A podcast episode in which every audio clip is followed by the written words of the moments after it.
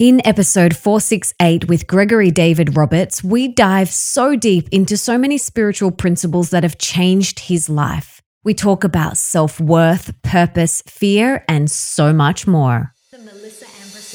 Welcome to the Melissa Ambrosini Show. I'm your host, Melissa, best selling author of Mastering Your Mean Girl, Open Wide, and Comparisonitis. And I'm here to remind you that love is sexy, healthy is liberating and wealthy isn't a dirty word. Each week, I'll be getting up close and personal with thought leaders from around the globe, as well as your weekly dose of motivation so that you can create epic change in your own life and become the best version of yourself possible. Are you ready, beautiful?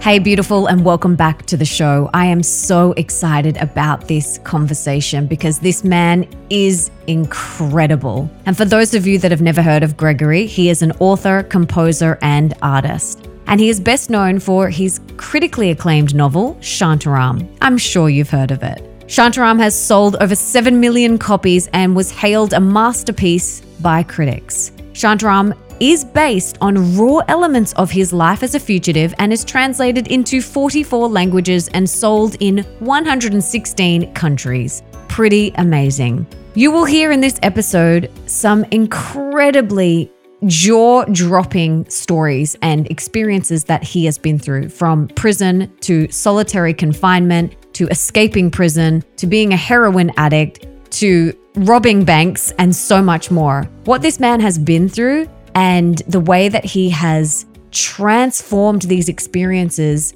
and turned them into spiritual lessons and the growth and the evolution that he has had along this journey is just so inspiring. So I am pumped for you guys to hear this conversation. And for everything that we mention in today's episode, you can check out in the show notes, and that's over at melissaambrosini.com forward slash 468. Now, without further ado, let's bring on the incredible Gregory David Roberts.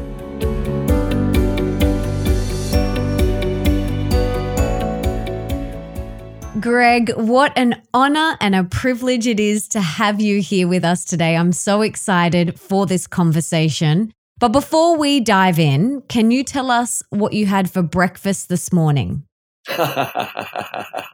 Firstly, thank you very much for inviting me. It's so nice to be with you.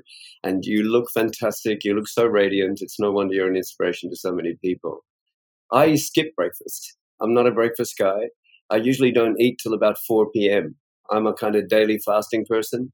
And so I, I live on coffee with milk and sugar until about 4 p.m. And I might have three or four of those to keep me going. But uh, yeah, I, I usually skip breakfast. I know it's the it's terrible advice. Any kids out there, don't listen to this and don't take this advice. It's a diet that works for me because I have focused more on regular fasting, on staying hungry and reaching the point where you are tremendously hungry and then passing that, pushing past it. And then when you finally do eat, to enjoy every single second of it, fully in the moment of eating it, because you, and not wasting that, that sort of fasting time. That's not something I recommend for others. It's just something I do. Mm-hmm. And then, so do you just have one meal a day at four o'clock? Usually, yes, one, uh, and then maybe a snack, a midnight snack. Once again, please don't take this advice, anybody out there. I, but seriously, if uh, 100% honestly, ice cream and chocolate, and you know, I love chocolate. So I'll just break off a chunk of that around midnight and eat like I don't know, six pieces from the block and a bowl of ice cream at midnight. And that'll get me going until about 2 a.m. or 3 a.m. when I finally drag my carcass to sleep, have a shower, go to bed and get up early and start again. Uh, I have to get up early because my cat wakes me up at 5:30 every morning to be let out. So that's my usual routine.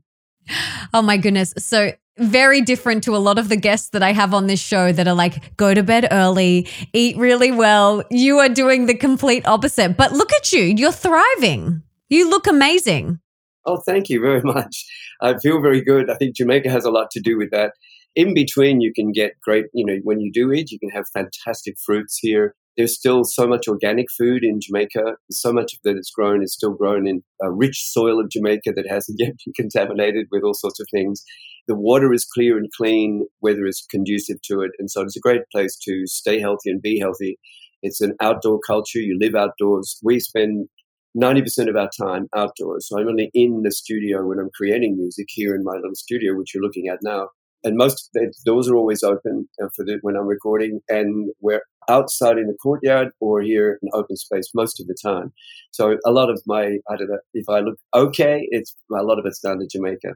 Mm, sunshine, fresh air, nature, all of that goodness.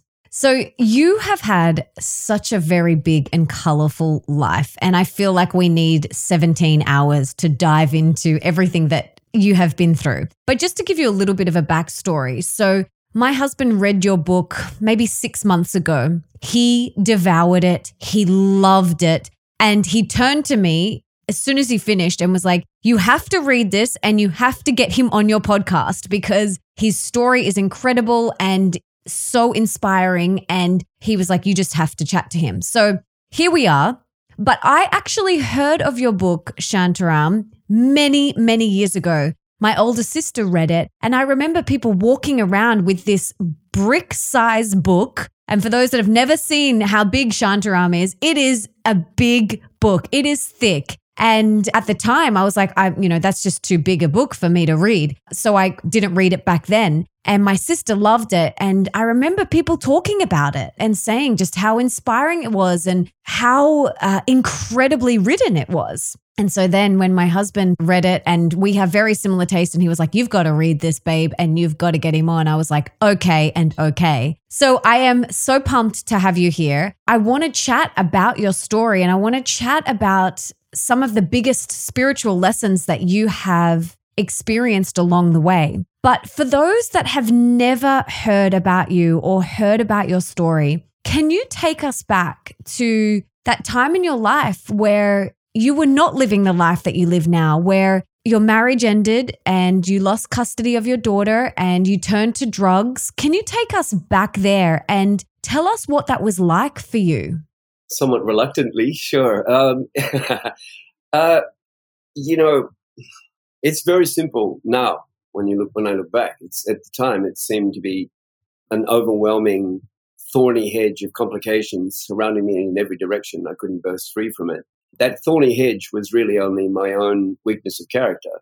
And as soon as I realized that, decades later, everything changed in my life. I just didn't have the strength of character to deal with the situation properly. I know now what I should have done. I should have kept working hard, saved money, been a regular dude, and looked after the possibility that my child would come back to me because they do. And if you're there, they, they'll come back to you.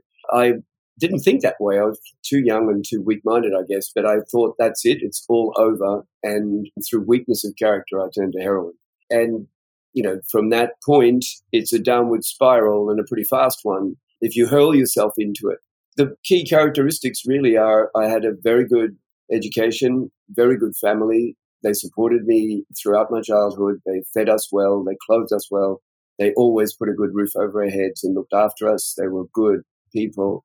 I, my brother is an example of that. He's one of Australia's leading musicians and created, he is the best songwriter in the country, in my view. I'd say one of the best in the world by far. And he has expressed love and creativity his entire life, since his childhood right through. And he's an expression of what should have come from that loving home. I was you know, sort of contaminated with, with, ego and all sorts of other problems that I had in, within myself. And So that led me to be the wayward brother going astray and so I had a, I didn't have any excuse for the drug taking. I didn't have any excuse for going to prison, for committing crimes and going. When I got there, I met men who did. I met so many men who did not have the background that I had, who did not have the, the parent, loving parents, who did not have the really good education and so on. They didn't have any of those opportunities. And, and here I was with every opportunity. And um, I'd thrown myself into that situation. So, you know, you look back and you, you see, okay, this was me all along that did this. I, my weakness led me into the addiction. My weakness led me into committing crimes and so on. And then eventually led me to prison. My weakness, in a sense, sense, led me to escaping from prison. When it got super tough in the jail, I busted out and I escaped. And it became a pattern in my life to run away. And whenever things got too hard and too tough to run away, and I didn't even realize that until much later. We will probably get to that in, in your questioning. Yeah, wow. Okay. I've not had anyone on the podcast in almost 500 episodes. I've not had anyone escape from prison, right? So tell me about this. And you were talking about committing crimes. And in the book, you say that you were the nicest robber. You know, you were this, this nice robber, but you pleaded guilty to bank robbery. Talk to me about what was going through your mind when you were robbing robbing that bank and then when you were escaping prison. Well, each time, I don't know what goes through the minds. I've spoken to a few guys who are armed robbers. Um, I met quite a few behind bars, but I'm not really sure what goes through their minds. It's one of the things they didn't really talk about and go into. What went through my mind every time I did a robbery was that I would be killed. I had a toy pistol and I fully intended, I, I, assumed every single time that there would be a police officer undercover or a security guard with a gun waiting for me, expecting me, because I did so many of these foolish robberies, horrible robberies. I did so many of them that I expected every single time to be shot dead. And my dream death, and it's called death by cop, my dream death was that I would point the toy pistol at them and go bang, and they would shoot me dead, thinking it was a real gun. And I fully expected to be killed every single time, and I wasn't. And it was always a surprise to me that I walked out of the place and kept going, and no one killed me. So that's what I expected each time. When I did the escape, I fully expected to be shot on the wall. And because I escaped, uh, you know, next to the front gate, right next to the machine gun towers, and automatic weapon, and their job is to shoot you if they see you there. They're derelict in their duty if they don't. And my only point when I got on the wall was to lean over so that if I got shot, I would fall outside the prison and not inside the prison, and that I would die outside the prison in free air and not inside that prison. So I fully expected to be killed, and I wasn't killed, and kept going. So that's what was in my mind in both of those situations. Oh my goodness. Oh my goodness. And then you went to India. So you fled to India. How? How did you do that? Well, um, probably have to, you know, they say names have been changed to protect the innocent and so on. There's probably names have been changed to protect the guilty. No, uh, there's things, there are people who help me and, and so on. I don't think anybody ever does anything like this alone when you when you're on the run, you rely on people to help you, and if they don't, you get caught very very quickly. People help me, and because they they got to know me, people who knew nothing about me met me. I fled from the east coast to the west coast to Perth, and after the escape, and pledged not to do this again, not to do any robberies again, not to commit any crimes, and to basically try to stay free was my only intention. And I met people there and worked there in a factory. Um, was work, working as a welder. Three months after the escape from prison, I was working as a welder in a factory, and which had been my trade as a young man. And anonymously working away with good, decent, honest men, and hiding among them, so to speak. And uh, I met some people who, over that time of six months, who got to like me very much and wanted to do a business with me. And I had to be honest with them and say, look, this is the truth of it. I, I ran away from prison. And one of them said, all right, I'm going to help you to get out of Australia because you really need to leave this country. And that person helped me to leave. And uh, so I eventually made it to India. And the intention when I got to India was to keep going to Germany. I thought if I'm on the run with a price on my head, I need to be in a country where everyone looks like me. And my grandfather was German, and I thought I could pass for German. And so I thought I'll go there and hide among the German people and look German. But then I got to Bombay and I tore up the onward ticket because I fell madly in love with the city of Bombay and with the Indian people around me. I felt as though I'd been there before, as I'd lived there before. I so connected with India that I tore up the ticket and stayed there. And that's sort of how the Indian chapter began. Wow. And then you ended up in Frankfurt. How did you end up in Frankfurt? And you got caught in Frankfurt. So, how did that unfold? I was smuggling for about five years, nonstop to Africa and Europe, mostly passports, but also currencies, gold, and various other things. And one trip after the Lockerbie disaster, the security protocols were enhanced at Frankfurt Airport. And I happened to be on the next flight coming through when the security protocols were enhanced and they detected did a much more thorough search on everything that we had and found everything that I was carrying with me. They didn't know who I was. They just knew that I was a smuggler. And so they put me into a prison in Frankfurt. And then through fingerprint identification, they realized that they had Australia's most wanted man. So I spent 19 months there fighting the extradition. I had to teach myself how to read and write German in order to do that.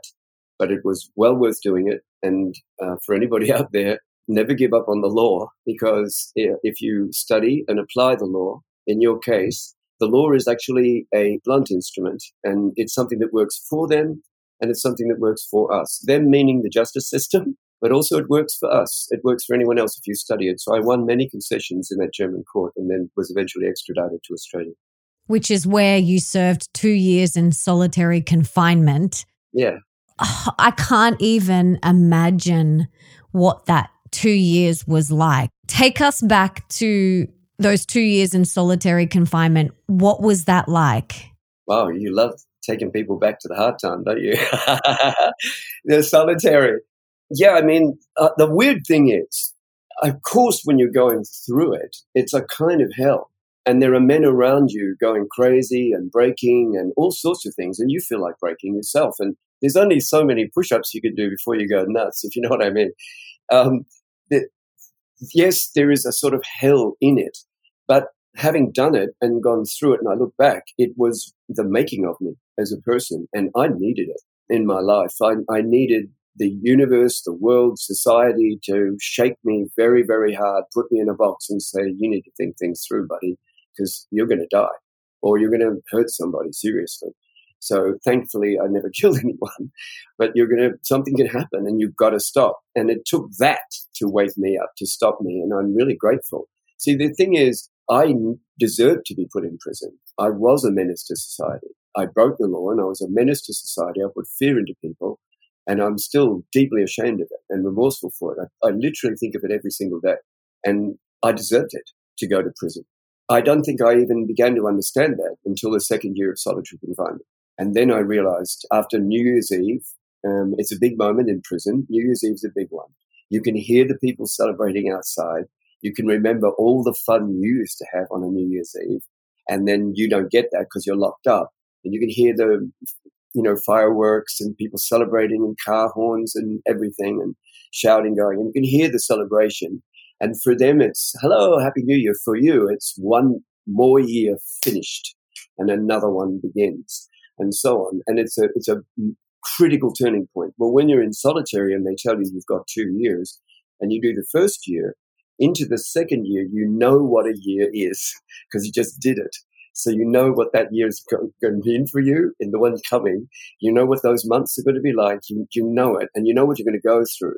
And for me, it was a breaking point. When I heard the celebrations outside, I realized that I had to change. And the very next morning, when the door opened, um, one of the officers opened the door to give me something. And I said, Happy New Year.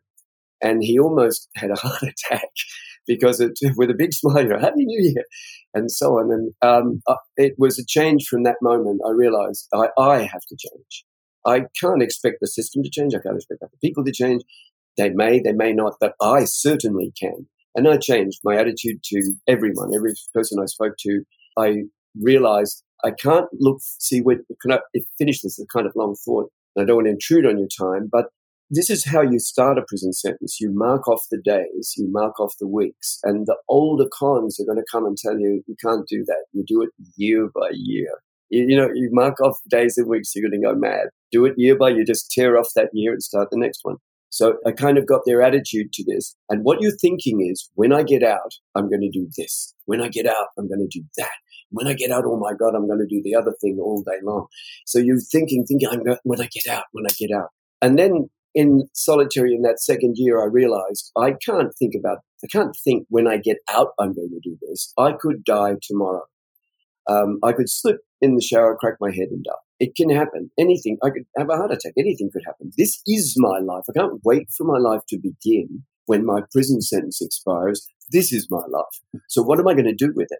And I decided to become a teacher and to do what I knew I could do, which was to teach people to read and write who could not, and especially life sentence prisoners. For me to be to be denied the access through simply not being able to read and write to a library of treasures of stories from the Count of Monte Cristo, which you're living, to all sorts of other great stories that are right there for you. To be denied this is is an extra torment, an extra punishment for me. So I focused on it, and I have to say, in final thought on this, from that moment, I wasn't thinking when I get out, I'm going to do this. It was each day, what am I going to do tomorrow? What am I going to do tomorrow? How am I going to make this better? How am I going to do this better?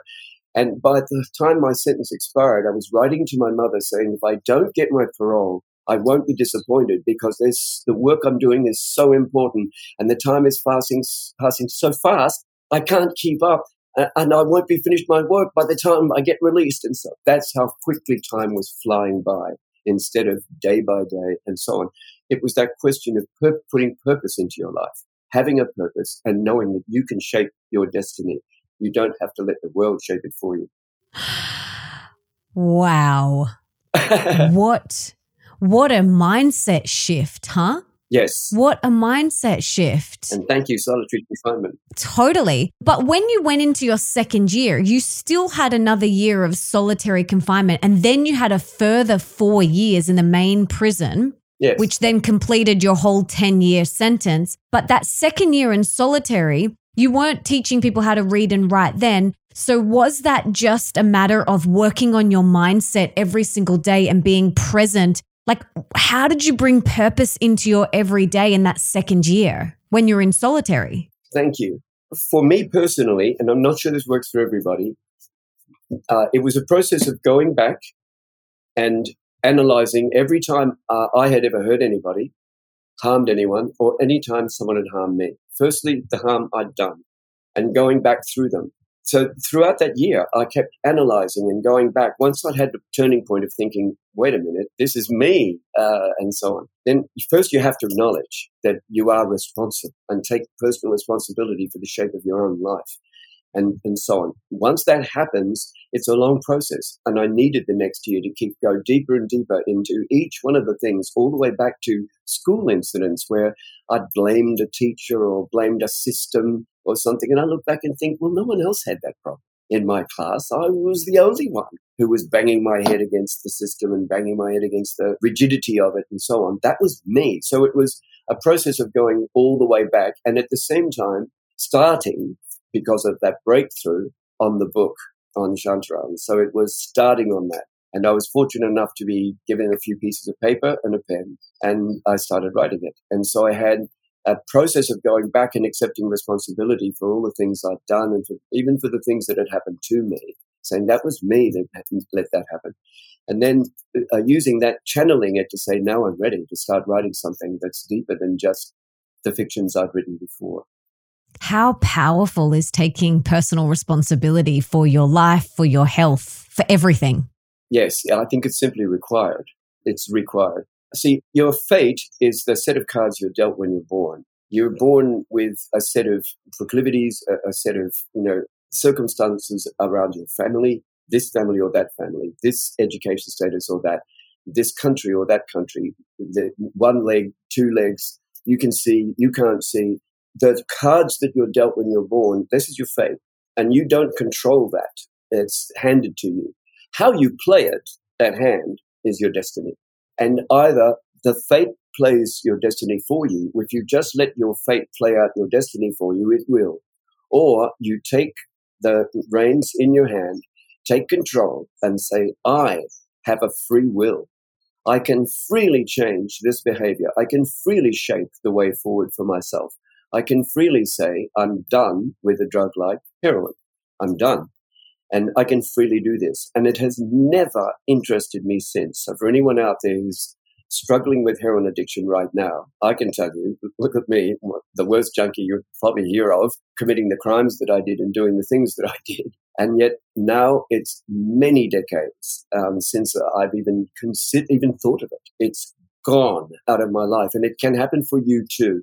You have to reach a turning point yourself. No one can push you there. No one can incentivize you there. You need to reach that turning point yourself. But when you do, and believe this, when you hit that turning point, you will remember that I said this and that there are people out there like me who hit the turning point, who changed and who have never looked back and never even wanted heroin for a second in their lives. And you think that's impossible now, but it is true. And every single person I met when I was a junkie who told me, yeah, I used to be a junkie, but I made it through, impressed me deeply. And when I did make the change myself, they were the spirits around me saying, you can do this, you can do this. And I did.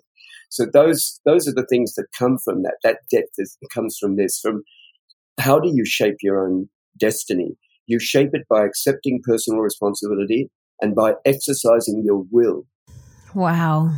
Wow. So inspiring. It's truly so inspiring. And I love that you took personal responsibility, then you did the inner work. You did the inner work. You used that time in prison to do that inner healing, that inner work. You went back and you reflected on all the times that you'd hurt people and vice versa. And I love that you did that because when we take responsibility for every area of our life, that's when our life shifts. That's when we start living a life true to us and on our own path. You know, we're on our own path once we take responsibility. So, what if someone is sitting listening to this and they're not even aware that they need to take responsibility? How can they identify if there are areas that they need to take ownership of? Well, it's in a material sense, you know, we have all sorts of psychological aids that can help us, tools for self examination. There are lots of them. We also have meditation, which in, in a material sense calms people down and gets them into a state where they can start to investigate this. But it's really a very difficult thing. If people are not accepting responsibility for what they're doing, and others around them can see that, as they did with me, others could see and they knew this guy's going off the rails and, and he's not accepting responsibility for it. He's blaming something else or whatever. They, when they, when people can see this and you're not, it's very difficult to intervene. Very difficult. I would hope that there is a new era of personal responsibility beginning at the top where politicians accept responsibility for errors and say we made a mistake. And I believe that they would get re-elected the next time very quickly if they, if the top accept responsibility, if they accept it. We need this from the top. We need politicians accepting responsibility and not shifting the blame to various other things, to various other factors. I think this is hard. You're asking how does someone who doesn't even realize it, how do they reach that point? It's hard when you're in a system that doesn't reward taking responsibility. One aspect of this is if you accept responsibility, you'll get sued. So a lot of people are going, I'll make a statement that says we express regret. But I can never express personal responsibility and say, I'm sorry I made a mistake because I'm going to get sued for that if you know what I mean, in a litigious culture. And there are various reasons. So I'm not pointing fingers. I'm just, and I can understand why there's a reluctance. They may think we're not going to get re-elected if I show weakness of some kind. But this isn't weakness. This is strength. And if we're in a, if we can encourage this in a broader cultural sense, then those, the people who are maybe struggling with this or not aware will have an environment in which they can self-examine and accept responsibility. And we need to reward it. Every time people accept personal responsibility, we need to reward that. We need it with approbation and people saying, wow, that, that was good. This person said, I'm sorry, I made a mistake and I'll make amends and I accept responsibility. Wow, okay, thank you. instead of saying, oh, let's pile on and sue them.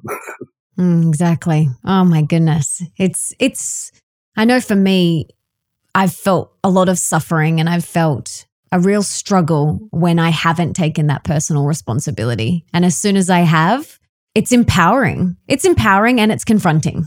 I agree. And I, I, think one of the things that's critically important for those who are taking responsibility is to, wherever possible, surround yourself with, my teacher calls such people holy souls, but surround yourself with people who are, have a similar mindset about personal responsibility and so on. One of the big problems for me as a young person was I didn't really get any coaching or guidance in how to make friends. And I grew up in a pretty tough area where fighting was the basic way that people communicated. And so we fought on the way home from the bus stop, and we fought when we went up to the local shopping centre, and so on. There was fighting. Was if we went for a walk around the area, there was there was another gang, and there was going to be fighting. Another group of kids, there was going to be fighting, and I hadn't learned some of those social skills that are required. If I can just say this, having a membrane around yourself and your group of friends that's like the membrane around a cell. Every human cell has within it organelles that perform functions. And in that cytoplasmic fluid around that, there is a membrane. The membrane is there to protect the cell. It allows, it's porous enough to allow nutrient to flow in. And that nutrient with people can be the nutrient of new positive energy from people who are givers, who come and join your group, join your, uh, your circle, and they're givers. They're bringing nutrient. The membrane allows the inflow of nutrient, it allows the outflow of waste in the membrane of the cell. Otherwise, the waste would accumulate and the cell would die. So it, it allows these two things nutrient flows in and waste flows out. The waste material in a group of friends who are building a trust circle is the ego stuff that gets in the way when you first know each other. And it's not required as you become more friendly and more trustworthy and you trust each other and, and like each other more, that ego stuff falls away. And that's the waste that goes out through the membrane. But the membrane performs another function. It protects the cell from toxic elements that are outside, from elements that may damage the inner working of the cell. So that membrane around you is your, if you like, boundary in what you want to set up. And if you don't set it up, the world will set it up for you. so it's not like there's no boundary. There's always a boundary. And if you don't do it, others will do it for you or to you. So it's very important to say, what kind of boundary do I want around myself and around my group of friends? I want it to be one that allows the inflow of nutrient, but stops negative energy and negative elements from coming into this group. I want it to be open enough to allow things to, to be expelled from that that we don't need, the waste things of ego stuff, and that gradually goes away and we get tighter and tighter in our trust and understanding with one another and so on and our faith in one another. So not having had that at many times in my life was a big issue.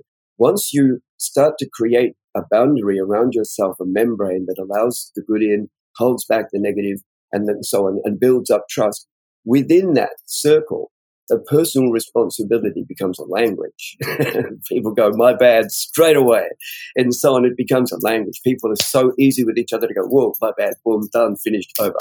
And so on. No more waste material of, well, maybe, and um, what are you, and all of that. So I think that's a very important thing let those out there who have not yet built those boundaries look at others around them who have boundaries like that and say, see, that and I studied it from other people. I saw this and realized you don't have to live the way I did. You can live like this. And when you build that group, the group sustains itself beautifully. How do you find people like that? For us, I have a company called Empathy Arts. Empathy is a, a big factor. Another sure sign is that people give more than they take. It's a very simple thing. You know, how much is it about giving, what they can offer and give and share with the group, and how much is it what they can get out of it and take and so on. And those who are givers, if you give to givers, it goes forever. If you give to takers, it drains away until there's nothing left. And then the taker will go to another giver and take from that giver, and then go to another giver and take from that giver. But when you give to a giver, it either comes back to you or it goes to another giver. And so it becomes a giving circle. So giving is a really sure sign. There are a number of others. Humility. You know, if people have some humility, if they're not, if their attitude isn't too arrogant or whatever, too prideful, and so on, that's a sure sign that that, that person is, is going to fit in in one way. You know, I, I don't mean submissive. I just mean having some humility, not thinking that, you know, you're the greatest thing that ever existed. Mm, yes. And that comes back to taking personal responsibility for how you're showing up. And when you are tuning in and, and checking in with yourself, am I being humble? Am I giving? Am I being the best version of myself? Then you will attract people on that same path who are also being the best version of themselves. Yes, I agree completely. The intention manifests the path. Your intention manifests the path you walk. If your intention is filled with violence, you will manifest that path. It will definitely happen in front of you. And someone is going to come and offer you a new gun. and that, if that's that the path you want, and that person offering a new gun is never going to go and offer a new gun to this guy over here who's on a completely different path because his intention has shaped a different path. So the intention shapes the path. Very, very important. And it gets back to, to, I think, two spiritual questions. Firstly, am I worthy? Secondly, how much giving is in my intention? Because the intention shapes the path. So, as a small example, if you meet someone in an office space or factory, anywhere you're working, shop, and, and it's a colleague, somebody you work with, you think, I really, really like, like this guy. A girl working there might like uh, another girl and say, I really like this girl and I'd like to get to know her better. I think I might take this to another level and invite her to go out to lunch or have a drink and so on. In a material world, we may think, what, you know, what's in it for me? In the spiritual sense, you ask firstly, am I worthy of taking it to another level? If that person suddenly got sick, would I visit them? Would I still, would I care? Would I still be there? And so on. and how am I really worthy of this? Secondly, how much giving is in my intention? How much is about what I can offer to this person and share? And how much is about what I can get? So if you can answer these two questions and say, I'm worthy, I believe I'm worthy, I've thought about it, yes, I think I'm worthy. And secondly, I have a lot of giving in my intention because I have a lot to offer. Same thing with having a child. I'm worthy and I have a lot to offer a child. Let's have one. Um, if you know what I mean. Am I worthy? What, how much giving is in my intention? When you can answer that satisfactorily for yourself, then ask it about the other person. Is that person, now that I feel I'm worthy, is that person worthy? How much giving is in their intention? If you feel your intention is full of giving and you're worthy, you feel their intention is full of giving and they're worthy, and it's bound to be a good relationship. The truth is, though, that we are all worthy. So it depends worthy of what? Love, abundance, you know, living a life that's true to us, that, you know, living our best life. We're, we're all worthy of that. It's all of the stories and the conditions and the programming that we've put on top. But deep down, like we're born into this world as beautiful, whole little worthy beings. Do you agree? I think we may be in childhood and most often with children very worthy children. But I think the assumption that we are all worthy, that we're all worthy, leaves out a number of factors. One is ego, and there are very, very few people who have been able to control their ego. And to be worthy, you really have to. And secondly, it suggests that you don't have to struggle to be worthy. It suggests that, well, I'm born worthy. Uh, no, it's hard work being worthy. Being worthy of a child, being worthy of a friend, being worthy of your job, you know, is hard. It's not just that you're born being worthy. I don't accept this. I think it's um, something you have to work at, be conscious of, and so on. Are we all capable of being worthy? Yes. And even the worst among us, like me, are capable of being worthy and can struggle back to find a place of worthiness. But was I worthy when I was running around the world smuggling and committing crimes? Of course not. I was not worthy, in my view. I know that may that may contradict many people who say no, but we are all worthy. I I don't think I was then. I think I'm more worthy now than I was then. You know what? It's that's a really interesting perspective tilt because worthiness does take work. It does take self-inquiry. It does take self-responsibility. And there was like I was just thinking when you said worthy of having children, it took my husband and I 18 months before our daughter came in. And those 18 months, I really had to work on myself. I did a lot of internal work. It was really painful at times, very painful. There was a lot of shedding. There was a lot of dark night of the soul. There was a lot of darkness that I had to move through during that time. And it has made me the best mama that I, I couldn't have even imagined the mother that I am now. And if we had have got pregnant that first month that we tried, I don't know, would I be the mother that I am now after going through 18 months of really upping my worthiness and doing all the inner work? Do you know what I mean? Yes. God bless you. God bless you. Indeed. It's a really interesting look at worthiness. And I'm so glad that you brought that up because yes, we're all born into this world as beautiful little worthy beings. And we got to take responsibility. We got to make sure that we're living in alignment with our higher self and doing the internal work and being humble and checking our ego and, you know, making sure that we are being the best version of us in each moment. Indeed, indeed. I think um, as a sort of clarification in a way, I would say that the inner self, the authentic inner self, is always worthy. But the inner self is not what the world sees or what the world knows. Your most intimate partner knows your inner self over, and that's over time, over years, and through hardships and through triumphs. That, they, that you reveal to one another your true inner self. So it takes years, even for intimate relationships. So, what do we see when we see other people? We see the ego. And to me, the ego is a kind of shell that we put around ourselves, and it's created by the inner self. And it's created this uh, over time as we go from the innocence of childhood to the lack of innocence of, of adulthood, we start to build layers of this ego around ourselves. And it has two jobs. It's there to project us and it's there to protect us. So the ego is there to project a story, a narrative of who we are. When people say hi and, uh, and so on, generally it's the ego saying hello. That's not a bad thing. It's its job. It's there to project and to say, this is who I am. It isn't there to tell every intimate, horrible detail about your life because the ego, that's not the ego's job. It's there to do that. But it's also there to protect you.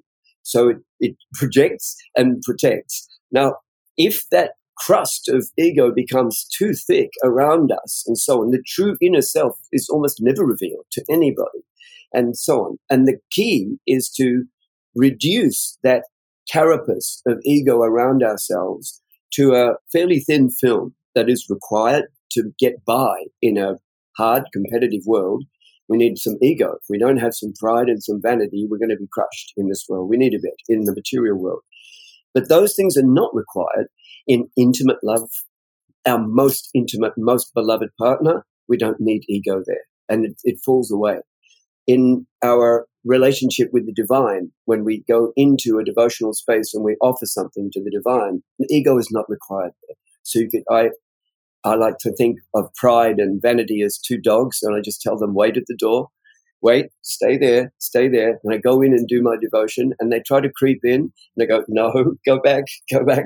And when the devotion is finished, they say, okay, come on. And they can come back because I'm in the real world, and you need a little measure of both. So this question of the worthiness finding, the whole thing is really about getting through to that inner self, which is always worthy. Your true inner self is worthy because it's authentically you. It is the real you. And around it is this thing built up with fear and desire. You know, everything happens to float between fear and desire for the ego. It's all between fear and desire. It's there to project and protect. And so it's when you can manage to get those things under control, and push these a little bit to the side, you're a centered person. And anyone can see that. They see the centered person. And we say in fun, in as a last thing, faith is invisible, but it's not. It's clearly visible in the faces of every single person who has it. Absolutely. Beautiful. That's really important to note. Our authentic self is worthy. And I love that. And speaking of faith, you say that with love and faith, anything is possible. Yes, indeed. Talk to me about that. Well, faith is freedom from fear, for a start. And the two things um, that really are going to pull the ego in either way are fear and desire. So, how do we overcome these? Love will help you overcome desire, and faith helps you overcome fear. So, with love to help you shape desire in a positive way, you're shaping your desires because you love something, someone, some quality, some country, some cause, something that you love, and so on. And what do we mean by love? Love is selfless giving, selfless giving, like a mother who ha- who feeds three children, and one of them says, "Where's yours?" And she says, "I had mine before." And then when they go, one of the kids comes back and looks, and mum is eating a crust from the thing because that's left on the thing because there was no food before, and she gave everything to the kids, and she's getting a crust that one of the kids left. Selfless giving, selfless. And mothers display that all over the world every single day. And fathers and people who love each other and carers and everybody else selflessly giving to others and so on, getting it's not about what you get, it's about what you can give. And of course you get when you give, but it's not about what you can get. It's about giving, selfless giving. So love helps you shape desire in the right direction. And faith helps you overcome fear. And so with love and faith, you can do anything because the ego is your friend, not your enemy. I love that. That's really, really beautiful. Talk to me about presence because in today's world, we are bombarded with information. You know, we've got computers and smartphones, and there's a constant influx of opportunities to pull us out of the present moment, constantly being pulled, pulled, pulled, pulled being in the present moment and being with what is right in front of us is key. But so many people really struggle with that. How can we cultivate more presence? How do we flex that presence muscle even more so that we don't miss the magic of what is right in front of us? I think two quick examples, and we could go on that for a long time because that's a really big area. You know, that being in the moment is it's a huge area. I think two things. One is when we're with other people, and the other is when we're alone. When we're alone, and uh, when you're alone and you get an opportunity, if you have an opportunity to be in a relatively peaceful place, there may be a lawnmower going, there may be something else, but it's not bugging you. You're calm and in a relatively calm space. It's not super annoying. Have a notebook just a piece of paper, anything, and either draw something or write something. Let it happen and don't think about it. Just let your mind float and so on. And that way of not trying to be in the moment will be so in the moment that it'll give you something that only that moment can give you. You'll write something or you'll do a little drawing or you'll get a symbol or whatever. There are things like tricks like this that help us to be in the moment when we're alone. With others, the fastest way for me to be 100% in the moment is to be an active listener. That is to listen to what other people are saying very actively. Every single word. What is the psychological significance? What did I hear a spiritual word? Where is active listening to everything that person is saying and responding to that, to what that person is saying with another question or a, a you know a, a tangential thought. It's the listening to others that helps you to be in the moment more for me. Because you abandon, once you're actively listening to another person, you're not listening with your ego. When you're listening with your ego, you're thinking about what you're going to say next, which we all do, right?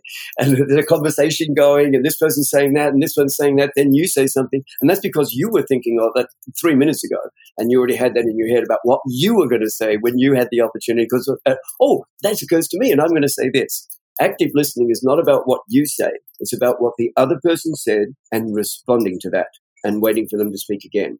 And that active listening means that your own ego has been just been pushed back a little bit into the back. It's still there, but it's leaning back in the seat rather than leaning forward and so on. And that active listening will bang you into the moment. It's your ego that pulls you out of the moment. yeah, absolutely. I've found since I have become a mother my daughter is 14 months, just over 14 months.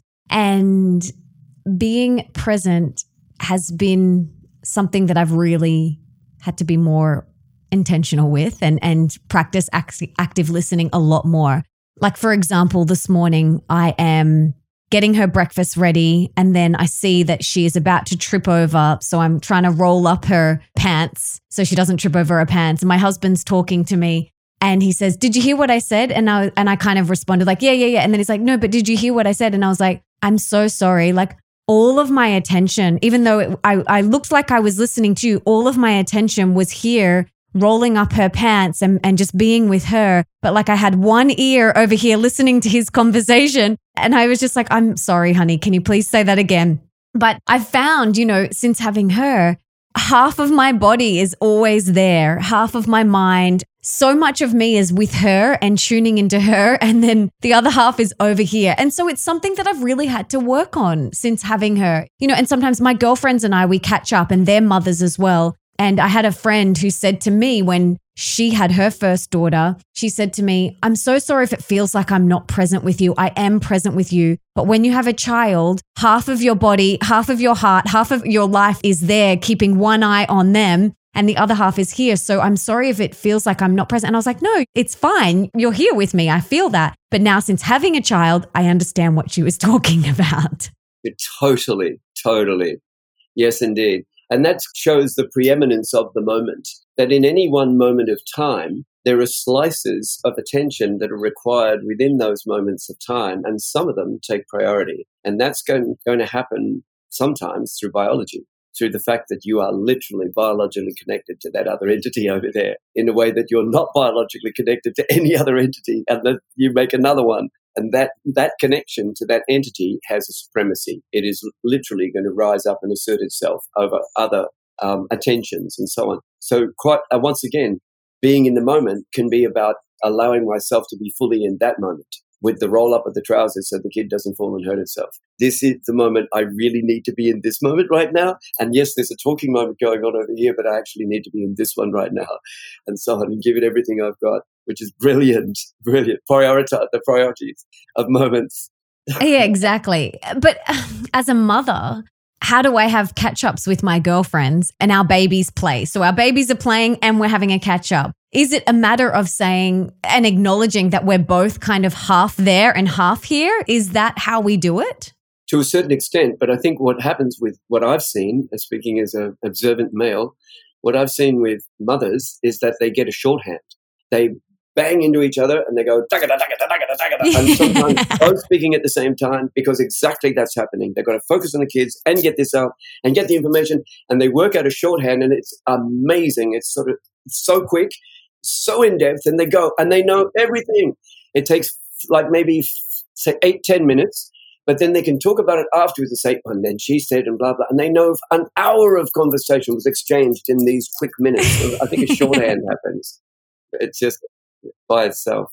Yes. And my girlfriends and I call them express catch ups or power catch ups because we get together and we've got half an hour or an hour and we just like go at a million miles an hour and we get that. And it's just, this is the phase that I'm in right now. And it will ebb and flow. And I know, like, when I do have a lunch with my best friend who also has a baby the same age, when we get that hour and a half together, we are there. We are like, I've got goosebumps just even thinking about it. We are like, all right, babe, I'm here. Like, because we both know exactly what it's like, because there's usually little people running around. I'm here, girlfriend. I'm right here with you. Let's go for it. So it's just a different phase, but it's so important. Presence is everything, just being with what is right in front of you. And I know as a new mum as well, there's a lot of future tripping. Oh, I've got to do this and I've got to make this lunch for her. And oh, okay, so on Tuesday, she needs a sitter for this time. Like there's a lot of that. So I'm just aware that that is happening more for me right now. And doing the things that I need to do, like meditation and moving my body and being in nature and active listening and, and doing a lot of those things as well, just to bring me back here. Because I know this phase in my life, there's a lot of future tripping. Understood. But everything you're doing is obviously good because you look great, you're shining, you know, it's clear. There's such a clarity in you that's shining out of you. And it's obvious you're on the right path, you're on the right track, and you're doing this really well. I just say dig in and enjoy it right now because that passes so quickly. And so to just enjoy the, the fact that you have two conversations running at the same time and not get 100% of either one. Who cares? It's a baby. It's it's great. It's great. Enjoy this time, and it's obviously working for you. Obviously. Oh, thank you. Yeah, and it's so precious, and she's so freaking cute, and oh my gosh, it's just beautiful. It's such a beautiful phase, and I just love it. And I love being a mum so much. I I had no idea I would love it as much as I love it, and it's a beautiful gift. Wonderful, wonderful. God bless you. Wonderful. Can I ask you a question? Absolutely. So, of the different turning points you've reached in your life, can you select one turning point and tell me what it was that happened in your life? What was the catalyst? What was the event? What was the thing or the, something said? Or what was that? Mm, there's been quite a few, but I think the biggest one for me was the one that got me on my spiritual path. And that happened in 2010. And it took me getting sick and ending up in hospital. Oh. and having my health taken away from me. And I write about this and share about it in my books and on my podcast and in my programs. And so my audience are familiar with this story, but it took me getting really sick and having my health taken away from me. And not only my physical health, I was also dealing with anxiety, depression, panic attacks, and eating issues. And it took that rock bottom for me to go inward and I was given a book that changed my life and put me on this path. Well, the book didn't put me on the path. I was already going on the path and I just kept on getting these little nudges in the right direction. And it was a really challenging time in my life because I was stripped bare of everything that I knew. So my health was taken away from me. My friendships were taken away. My the boyfriend that I was dating dumped me the work that I was doing, I lost that. You know, it's like everything was pulled away so that I could be stripped bare and start on the path that I was truly meant to be here on. And I'm grateful that it happened earlier in my life, even though it was very challenging, but it happened when I was 23, 24. Fantastic. Yeah. So I got my wake up call earlier and it was such a huge turning point in my life and put me on this spiritual path. Fantastic. And thank you for sharing that. There are parallels here with early illnesses in children who become artists. When we look back among many of the great writers, um, those who were considered great once, many of the great writers and other artists and great composers, there was a period in childhood when they were ill and separated from their parents. And as a result, they were forced within themselves, forced in, and it helped them to consolidate something within that later became a crucible of creativity. So it seems that there's a parallel with creativity and a parallel with spiritual creativity, with the transformation that's required in spiritual creativity to create a new version of yourself. That process is also creative, spiritually creative. And it seems that this crisis point is a, a point, and especially a kind of peak vulnerability that you can't use your strength of body or will to override what you know you should do. Your will is strong enough, or your body's strong enough to override, override. No, I'm going to keep taking that drink. I'm going to do that. I'm going to take that pill. I'm going to keep going. The peak vulnerability and illness, separation from others, from those who are normally there to either support you or, or help encourage you to do the wrong thing, and so on. It seems that these things are, are required. And I think the best spiritual traditions try to um, simulate this to a certain extent when they take you on, I say, a pilgrimage or an arduous journey that requires you to go through those levels of penance and breakdown and so on, and, and uh, till you get to a certain point where you can really look within yourself and see something that wasn't visible before. So it seems that there are a lot of parallels here in your transformation with this and also with art and creativity. And one last question for you, what does creativity mean? That's a tough one, I know, because it's a word we use every day. But just in general, when you're dealing with creativity in your projects and, and, the people you meet and so on, what does creativity mean for you?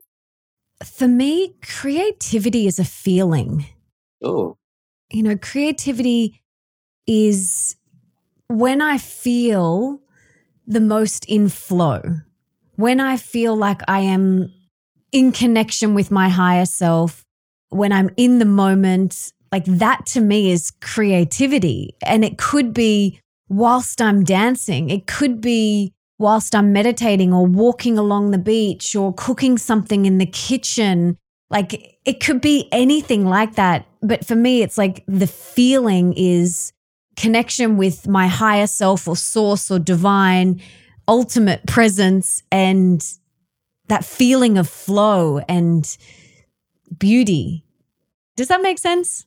It's fantastic. Thank you very much. I've thought about this, of course, for decades and never had that definition um, presented before. It's marvelous and a feeling and feeling to connection. And of course, it is. And I think for me too, when I, I'm at peak creativity, if I'm composing some music and it's really flying, I feel, I can feel it. That's when I can, uh, before that, it's still creative, but it might be a bit more mechanical. But there's a moment when you feel it and it starts to fly. And that's connection. And I agree with you. You feel connected to something that's more than just what you're doing and so on. And that fills you and it, uh, you fly through it and finish off your work so much more quickly. And so on in a burst that comes out and so on. It is. It's um, and it's something clearly that is connected to imagination. And to create is to take some take imagination and make it real. To take something from that world, that imaginary world, and put it into this world. And it did not exist. It's a painting or it's a whatever sculpture. It's something that wasn't there before. But how did it get there? Well, it started in imagination. And the creative process is how you take something from imagination and put it into this real world in the spiritual sense is putting something often into another person. It's a blessing. You you meet someone, you you you see them, and you see, oh, they're a bit down. There's something wrong, something, and they're not normally down like this. And you approach them and say hi, and so on. Put a blessing in them. Give them some time and energy. Put your hand there on their shoulder if, if it's appropriate, and talk to them and put a little blessing in there and let have them smile again and leave them smiling and feeling better than they did before. Putting that blessing in and so on. That's creativity. Yes. Absolutely. I love that. Thank you for sharing that. And I know for me, expressing my creativity every day is very important to me, especially for my mental health. You know, it's very important that I express that each day something feels a little bit off when I'm not because I don't know. For me, it's something that I love doing and I love the feeling of it. And yeah, it is. It's about imagination and then bringing that to form. And whether for me that's through cooking or writing or podcasting or a program or a product that I'm creating, it, it all starts with an imagination, an idea in the mind, and then bringing that to fruition, bringing it into the world. True. So I know for me, it's something that needs to be expressed each day. Agreed. For me too, every day. And one aspect is that now I'm aware. I, I don't think I was conscious of this before, but I think unconsciously I did. Now I'm aware that a certain component of whatever I'm doing, whether it's a piece of art, a new story, a quotation, uh, a piece of music, whatever I'm creating, that a part of it can be in devotion. That a part of it is, you know, I hope this pleases you. You're beyond whatever you are. God, you're too big for me to even imagine. And you're beyond wanting anything. You're beyond needing anything. You're God. But I'm free. You created a universe in which this little creature appears and it's free. And I can freely give it to you. So I do. And I freely offer this. So I hope it pleases you. A certain part of what I'm doing, everything, is devoted to this. A certain part, of course, is devoted to my loved one. And a certain part is devoted to the people who might hear it and feel it. A certain part is devoted to posterity. But all those parts were there before, except the devotion. And I didn't consider it and didn't seriously think, you know what? Everything I do, if I can offer a little bit. And what that does is it shapes the work that you do. You can't do anything vile or inhumane because you couldn't offer that sincerely, you know, to the divine. So when you start offering a portion of what you do, say part of this is for you, I hope you enjoy, it starts to shape what you do. Beautiful. Because often we are doing something with an outcome desired or a purpose, but just offering it over to God, the universe, the divine source, whatever you choose to use, whatever word you choose to use. I feel like I could definitely do more of that in my life. Definitely. You've inspired me. I'm going to definitely do more of that. Thank you. It's one of the questions my teacher asked that I, I first heard him ask, and it's a regular question when he meets people. If he asks them a question at all, he'll often ask, Please tell me about your devotion. He's not interested in their career, he's not interested in their possessions or, you know, what kind of house they live in. He's interested in the quality of their devotion. And I learned a lot from hearing that, hearing him answer this question, ask the question, and then listen and talk to people about this. And sometimes people hesitate and say, What do you mean? And he would say, Well, just tell me something you're devoted to. It might be football. I don't. Tell me something you're devoted to. Where is your devotion? Because that's what that's where I'll find the real you. And so on. And I think having learned from this and and studied this afterwards and working through my own spiritual journey, it occurred to me that what I was searching for my whole life, and by putting myself at the feet of teachers, even when I was on the run, if I heard there was a guru with some answers somewhere, I would go there on my motorcycle and sit at his feet and, or her feet and listen and learn. I ne- never really connected until much later in my life when I met my teacher. But I was always searching and searching and searching for answers. I prayed with believers all over the world, although I never became one. I was searching for some kind of answers. And what I discovered, what I was really searching for all those years was my devoted self the version of myself that became devoted. And you can't be devoted to yourself. It's like there are a lot of people say, and you'll probably be upset if I say this, but a lot of people who say you need to love yourself. I just don't think that's possible. I think love is selfless giving, and you can't selflessly give to yourself. I don't. I think you can like yourself, and it's important that you can look in the mirror and say, "I can make this work. It's not perfect, but I can make it work," and like yourself. Sorry. I think that's that's important, but I don't know that you can love yourself, and you can't be devoted to yourself. It's called narcissism, if you're or self-centeredness or selfishness. If you're devoted to yourself, when we're talking about devotion, we're talking about what you give through love to something else with no reward for you. What is that? There's no reward for you, and that is a key. I think he, he, when he asked this question. Well, so what was I looking for? I was all those years looking for a version of myself that was simply devoted, devoted to my family, devoted to the right things, devoted to divine eventually, devoted. and, and now I know. Had I been devoted all those years, none of this would have happened. My brother has been devoted his entire life. He's a devoted man. That's really beautiful. So, what are you devoted to? At the moment, I'm devoted to getting over this little cold that I got from working under AC and fans nine hours straight on the last album. And I gave myself a little call, so I'm devoted getting over that. No, I'm devoted to the divine, uh, obviously, as I mentioned, to family, but to, and to my partner, but to, as you are, but to uh, the divine. I've found a way to do this. I was searching all my life for a way to offer something.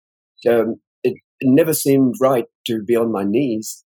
I just couldn't imagine a God that loved begging, and I, I'm not against it. I just, it never worked for me until I discovered the conch shell and realized that once I started doing this, I could offer something from my inner self, exhausting myself in the process, offer everything I have in a way that um, that made sense to me. And so that's the source of my devotion. But of course, in everything I do, as I said, a, a portion of everything is this is for you. Mm, beautiful, beautiful, and obviously your work as well. Well, yes, it's uh, that's basically all I do. I don't uh, go anywhere. There may be people who think that just put a bit more, a little bit more, because we're heading into evening here with a nice overcast sky.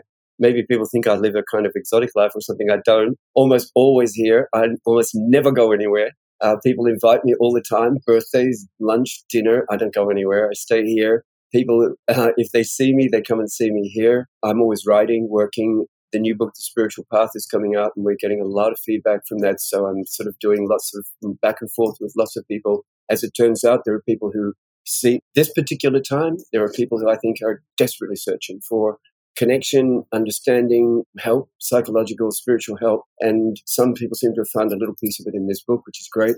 We have, we're constantly getting new music. We have three new albums coming out in the next two months, four new singles, three new albums. We have videos coming out. We just finished a graphic novel done in digital form, which is fun. Uh, some serious artworks have just arrived from my collection of works that I did from Switzerland. So we'll be putting some of those on display soon and so on. So it's a, it's a constant for me. It's, it's all, I love the work that I do. I love, and I can't call it work, of course. I've worked hard in my life. This is not work. This is love. And I love doing it. Of course, it's long hours. And as you, and you can stress yourself to give yourself a sore throat and a cold, but so it's not really work. I love it and it's all consuming. And I work from move from project to project to project. We have three new books coming out, uh, romantic novels. So it's, it's music, books, sculpture, creative writing, paintings, videos, music again, and so on. And it's fun. It, it's a constant process. And we have, we have an open house here. We have a lot of people who come through, but they know that I don't go anywhere. They come and go, but I always stay here. I love that. I'm going to have to come to Jamaica to visit you, I think. Oh my God, yes. As soon as baby, what's baby's name, by the way? Her name is Bambi. it's fantastic. I know. gorgeous. Oh, that's hilarious. It's brilliant.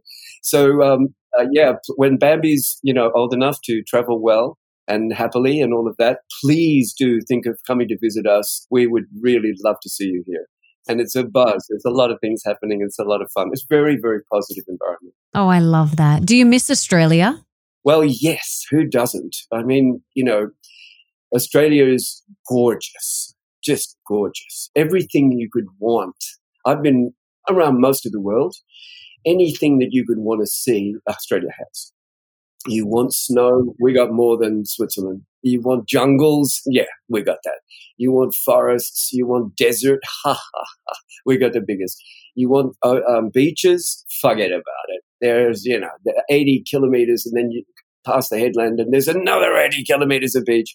It's gorgeous, beautiful, beautiful country. So I think every Aussie misses their the beauty of their country. And there's something about the big open sky and the vastness of Australia. We love, Aussies love a big sky. We love a big space and a big sky. So, yes, I miss that.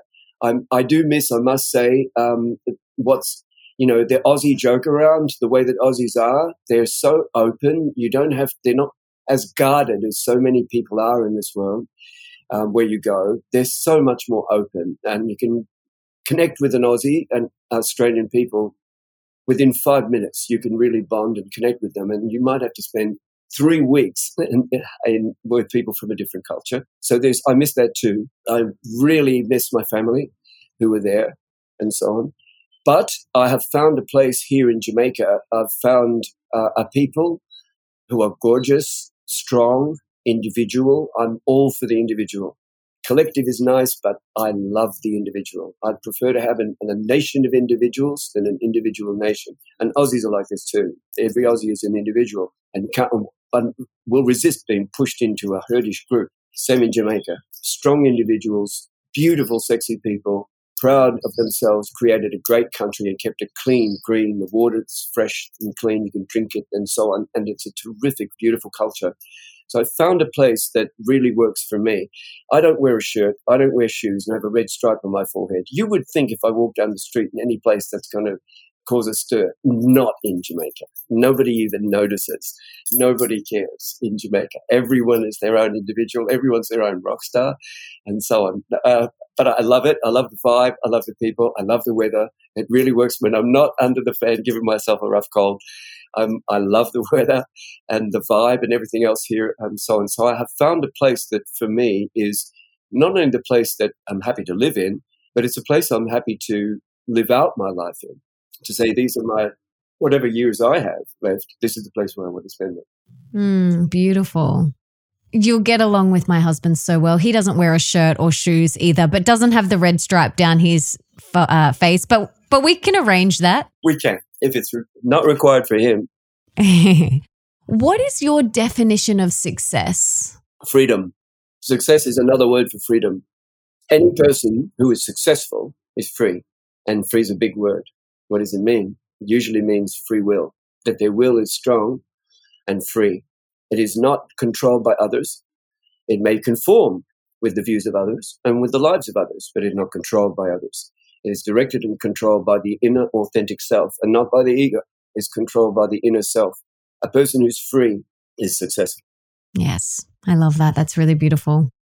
If you had a magic wand, let's pretend you have a magic wand right now and you could put one book in the school curriculum of every high school around the world.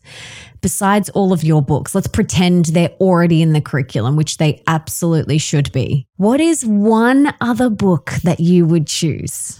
Wow, that's a tough one. That really is a tough one. In high schools. In high schools. So that like 16, 17 age, you know, that age for both boys and girls. What is one book that you would recommend in the school curriculum? You know, that's so tough. Um, if you're scrupulous about it, that's very, very tough because none of us are, we're, we're, all flawed. None of us are perfect.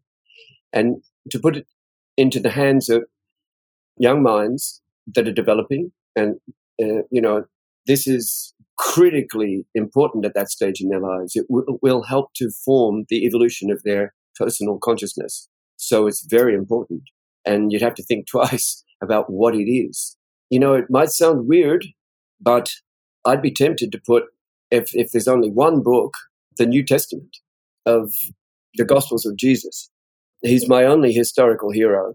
And I think if people had not, if, if he was, this was a work of fiction, and they said, here's the story about this guy, and it's a work of fiction, and this is what he did, and this is what he said, it would be one of the most amazing books that anyone had ever read, ever, and so on. Not just the events that are portrayed in it, but also because of the words. There are no other sources for words like love your enemy. There's no other source for this. It is unique. It's arguably the three most revolutionary words I've ever uttered by a human being. There are no other analogues for the precision of let he who is without sin cast the first stone. There's no other thought for the precision of this. Unless you become as little children, you cannot enter the kingdom of heaven. Unless you can find that, rediscover that innocence within yourself. How can you possibly connect to the divine? If you, if you are full of your own ego maturity, you have to get rid of that and become as innocent as a child. When you offer something to the divine, you offer it like a kid to the divine and so on. These lessons and the Sermon on the Mount are unique. And for mine, the most positive lessons and words I've ever found in any text anywhere. Mm, my husband loves Jesus as well. Loves him. Like he wants to create a mo- like a movie about him, and yeah, he is obsessed. So how about that? I didn't know that. You guys are very similar. The thing is, I mean, you know, what a great guy. You did, I mean, what a great guy to get on your motorcycle and go for a ride with. Say, come on, Jesus, let's go for a ride. What a great guy. Just everything about him. And talk about walk the talk. They beat him up, they whip him, they put a crown of thorns on his head, they make him drag his cross through the street, they flog him, beat him, nail him to the thing, and murder him in front of his mother. And what does he say? Forgive them. Oh man, talk about walk the talk. I love him. He's wonderful, wonderful teacher, brilliant to the last second, brilliant. I love him.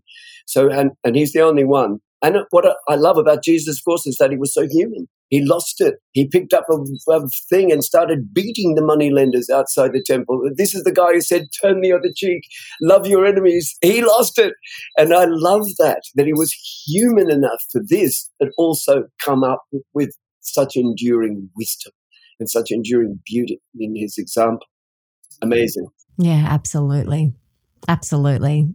And uh, yeah, oh gosh, we could go so deep into this. Like Nick was reading a book, like he was actually a yogi. Well, you see, the, the point is the question here, of course, is that where did Jesus go from 12 to 30? The missing years. Yes. Have you seen the missing years of Jeswat? Yes, of course. And in India, everyone believes that Jesus survived on the cross and uh, that he was taken down, that he, he survived, he lived, and that they then spirited him away across the Arabian Sea to India, that he survived that. Now, before that, in the missing years, they believed that from 12, when he addressed the Pharisees in the temple and astonished them with his knowledge, he went home and told his parents, they said, Where have you been, Jesus? And he says, I was down the temple. What are you doing down the temple? Oh, I was talking to the Pharisees. What do you mean? I was telling them all the scriptures. You what? You revealed to them how much you know? That you're 12 years old. And 12 years ago, Herod said, kill the firstborn. And they're going to look at you and say, this is him. This is the 12 year old who escaped. We've got to get you out of here. So they believe, the Indians believe, many people in India rather, believe that he was smuggled across the sea to India and he studied at the feet of sages there and came back as a sage with a combination of their wisdom and the ancient Judaic wisdom. And who knows, the, those missing years are still a mystery. Yeah, exactly. Oh my gosh, amazing. So amazing. Tell me about your day. I'd love to hear a little bit more about your devotional practice. I mean, you shared a little bit about the time you wake up in the morning from your cat, you have a lot of coffee, you get to work, but can you kind of talk us through a quote unquote typical day in your life and a bit about your devotional practice and walk us through a day in your life. The days themselves sort of make themselves, but yeah, I wake up early with the cat. The cat, my gorgeous cat Skippy. I was never a cat person, but um, I discovered this kitten, took it in, fed it, and now I love it, and I totally get cats. Now I understand. They're amazing creatures. I totally get it. I was always a dog guy. I still love dogs, but now I get the cat thing. Okay, all right, they are hilarious, and they just make up their own minds and do whatever they want to do. So, and uh, the thing about a cat is they want affection. They just don't want you to know that they want affection. It's like, yeah, I'm not sure that I'm going to let you pat me just yet. Oh yes, pat me now.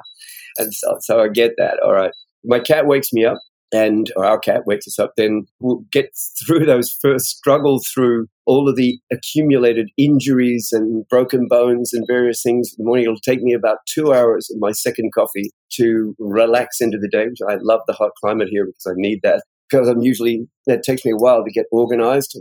Too many bones broken, too many things over the years and so on. So it, uh, it'd take me up till maybe 10 o'clock to get myself organized and loose enough to let's bang out some music and so on. So get the music going. Start, um, work, I'm always working on a new tune. When that's finished, start the next one. So there's always a beat going somewhere and you'll hear that in this place and it's developing and evolving and growing. When that's done, another one will start. There is usually an artwork set up somewhere that I'll do a bit on when I take a break from the music. There's something else is set up. There's an easel in the yard now. We're setting that for the next piece after the last one was finished. There's usually a period where I'll sit aside for some writing every day, just get a little bit done. At the moment, rather than as a something that other writers might want to know, sometimes you take a break. I do, and I don't write paragraphs of work.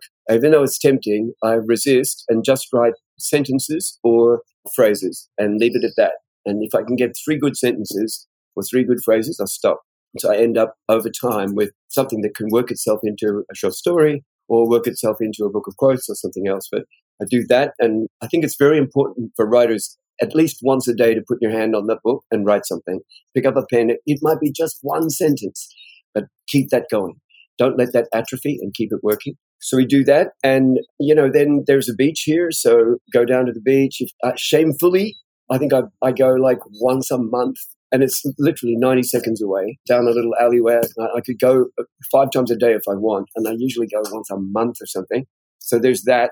And apart from that, here, there's uh, people dropping in and collaborations. We have artists who come and stay with us here and artists who are coming and going all the time. We mentor, I've been mentoring two young writers with their books, helping them get those books into solid shape, uh, terrific projects. And we go back to Worthy, you know, these are two young writers who have put in so much work already.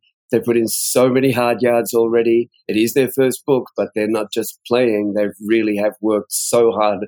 And the degree of the work and the worthiness is what impresses you, as well as their, you listen to what they're saying and you look at their emails and they're full of positive intent. And you can see from the language they're coming from such a good, positive spiritual point of view. So we do mentoring as well. There's, I do a bit of that. That happens. People come, they go and so on. So a typical day we'll have that. As it gets into the evening, we'll usually start recording and do some video. If we haven't already done something in the day, we'll get something going and record something at night. So there's um, that we move from you know day sc- scope to night scope. And uh, if we can, if there are people here, we jam it out in the evening and get some colored lights happening and get a jam happening and keep everybody um, moving and get new ideas with musicians who come and go and singers and something like that. And I work with Jamaican singers and entertainers, and I got to say they're the easiest artists anyone could ever work with. They will put in, you ask for eight hours work, you'll always get nine or 10. They start early, they finish late, they work so hard, they love what they're doing. It's just brilliant. It's such a pleasure to work with Jamaican artists. And big up, send a big up to all the Jamaican artists that I work with. We love them. Sounds like so much fun. I am definitely coming for some dancing and some partying with you guys. 100%. Let's do a collaboration with your husband. We'll do some music and you do the dance in the video. Definitely. Definitely. I love it. I love You're it. You're on. You're so on. Sorry, I'm holding you to it. And little Bambi can make an appearance. Totally. Oh my God, yes. We dress her up in full on Jamaican colors. Yes. Oh my God, so cute. Okay, I've got rapid fire questions for you now. Just three little ones. Are you ready? What is one thing that we can do today for our health? That's so funny. You're asking the guy who has coffee for breakfast and lunch and ice cream at midnight and chocolate. Um, that's so fantastic. Uh, one thing for our health could be mental health. I agree. I think that's the wellspring, and that's exactly where I was going.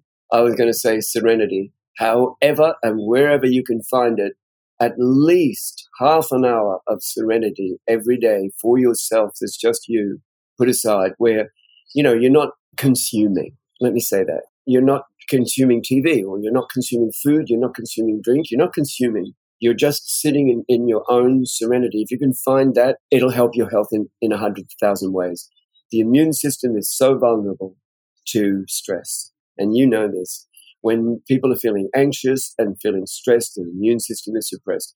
No matter how well they eat, no matter how much exercise they do, if this is happening, it will constantly undermine that good effort. So for me, the one thing is to find a moment of serenity. And that wasn't a rapid fire answer. It was a damn long one. I'm sorry about that. no, that's perfect. Okay, the next one. What is one thing that we can do for more wealth in our life? So, more abundance in all areas of our life? It's a tough one for more abundance in our lives. Devotion. The more devoted you are, the more abundance is in your life, the more manifestation, the more affirmation, the more every single day. Um, every act of devotion it receives an affirmation. You may not see it, you may not be aware of it, but it happens every single time. The universe responds to devotion. Everything responds to devotion. Plants respond to devotion. Animals respond to devotion. And people respond to devotion. So do countries respond to devotion. And so on. Nations respond to devotion. So that's the thing. And that assures abundance. Absolutely. What's one thing that we can do for more love in our life? There are sort of, it branched as soon as, as a semantic writer, working with words, you see branches uh, in front of you with a, on each branch is a word. And one of them that jumps out is respect. It jumps out immediately among others, but I'm going to go with respect. I think um, we have collectively allowed ourselves to disrespect one another to such an extent that we're rapidly trying to find ways to control that with rules, regulations, blocks, and so on, rather than going back to the basics of just being respectful with one another. I think that respect, see, this is a very Jamaican thing. When you meet another Jamaican, you say respect. You, you see a complete stranger on the street walking past you, and he may even, you can sense, you, if you're an empath, you're feeling this guy's very distressed today. Oh, he's in a bad mood. As you approach that person and so on, you, if you wanted to, you could provoke him. if you say the wrong thing, you can provoke that person easily because you can feel he's on the trigger. You walk past that person and you just say respect and keep going. He will say, yeah, respect. Yo, yeah, brother, respect. Or harder love. He'll say it in response. You just completely removed the pin from that particular bomb. You just took it away with that word. It's such a Jamaican thing to show, and how does it work and why does it work most of the time here in Jamaica, almost always, with rare exceptions, because of this. People show respect and expect respect. But I think uh, having seen the effect of it here, I think that's the key. We need to, all of us, me, starting with me, we need to show more respect for ourselves, more respect for each other, more respect for the planet. And when we do that, the love will grow. Mm, 1000%. Absolutely agree with you. Totally. Definitely respect for ourselves as well. This has been so beautiful. Is there anything else that you want to share? Any last parting words of wisdom or anything that you wanted to talk about? Uh, well, I could talk about a hundred things we're doing, but I'm not going to do that. I'm going to finish it with just this. Anyone can look me up and they can see me on Instagram and they can see stuff that we're doing. And we have got a whole lot of new stuff coming out, and I think people will enjoy it. I hope so. No, the message that I would say is this if there's one last thing, it, it's pretty simple never give up. I've been in so many situations in my life where I almost gave up because giving up seemed to be the best option, if you know what I mean, just giving up and just lie there and die. Um, it just seemed like the best option, but I didn't. And I got struggled onto my knees and then onto my feet and kept going. And I'm so glad I did. Every day I give thanks. Thank you, thank you, thank you that I didn't give up, that I'm still alive, that I can enjoy the, the world, that I can still offer something in this world, that I can still discover things and, and enjoy things and so on. This is the one aspect that it, you, none of us can obviate from our lives. We must not give up. We're living in a world where giving up is now legitimized in so many different ways. And it should, it, it can't be. We must not give up. So for me, never give up. I look back and I, I see those times when I nearly gave up and I know how wrong I was. And I'm so glad I didn't give up. So anyone out there who's on the brink, never give up and reach out. It's impossible to do this on our own. You may, you know, may think that you're the only person. It's not true. There are other people out there going through this. You're not alone. Reach out, get help. If you're in, in stress or in, in trouble, reach out and get help, but don't give up. This is a way of not giving up, is to reach out and say, man, I need help. I need some help. And I swear, if I'd done this before in my life at several times, if I hadn't been so proud and so locked in my own stubbornness, if I'd reach out and said, I'm messed up, please help me, I need help, it would have changed my life. So it would have saved a lot of grief. And so never give up, reach out for help. Mm, I love that. Beautiful. Thank you. You are helping so many people you are serving so many people. Your work, your books, your music, your art, everything that you're doing and creating is serving and inspiring so many people. So, how can I and the listeners give back and serve you today? How can we serve you? Oh, wow. That's amazing. Uh, it's so amazing. I've never even considered the thought. That's amazing. Um, just this is it. In your own life, struggle to know yourself, to rule yourself and to be yourself. And once you do that, devote yourself to something. Know yourself, rule yourself. Don't let your fear or your desire rule you. Don't let anything other than your own mind, your own strong will rule you, and then be yourself, authentically yourself, for better or worse. But it will always be better. Know yourself, rule yourself, be yourself, and then when you know, when you get that right, devote yourself to something. So if you're not already devoted to something, do those things and devote yourself, and then that would be something for me. mm, beautiful. I love that. Thank you so much. This has been so great. I have loved this conversation. I wish you lived around the corner and you could come over for dinner and we could make you something super healthy that's not coffee. and we could share some more time together. But this has been so beautiful. Thank you for all the work that you do. Thank you for your wisdom today. Thank you for taking the time. It's been an absolute honor sharing this time and space with you. I'm so grateful and can't wait to read your latest book. I'm so excited for that. So thank you so much. Thank you. Thank you for having me very much. And God bless and keep you safe. Big up, Bambi. I, thank you, hun. I'm sure you are so inspired to run out and get Shantaram right now. It's incredible. And something that we didn't mention in the conversation was that Shantaram, he started writing in prison and was actually destroyed twice by the prison guards. And then it was finally released in 2003. And it became an international bestseller, as you know, and he sold the movie rights and used parts of the income to establish a personal initiative which paid for life saving operations such as kidney transplants, treatment for HIV and AIDS, and so much more. So, this man is incredible. Go and read the book. Let me know what you think. And if you loved today's conversation and got a lot out of it, please subscribe to the show and leave me a review on Apple Podcasts because that means that we can inspire and educate even more people together. And it also means that all of my episodes will pop up in your feed so that you never have to go searching for a new episode. And please come and follow me on Instagram at Melissa Ambrosini and tell me what you got from this conversation. I absolutely love connecting with you and I love hearing from you. So come on over there. And before I go, I just wanted to say thank you so much for being here, for wanting to be the best, the healthiest, and the happiest version of yourself, and for showing up today for you. You rock.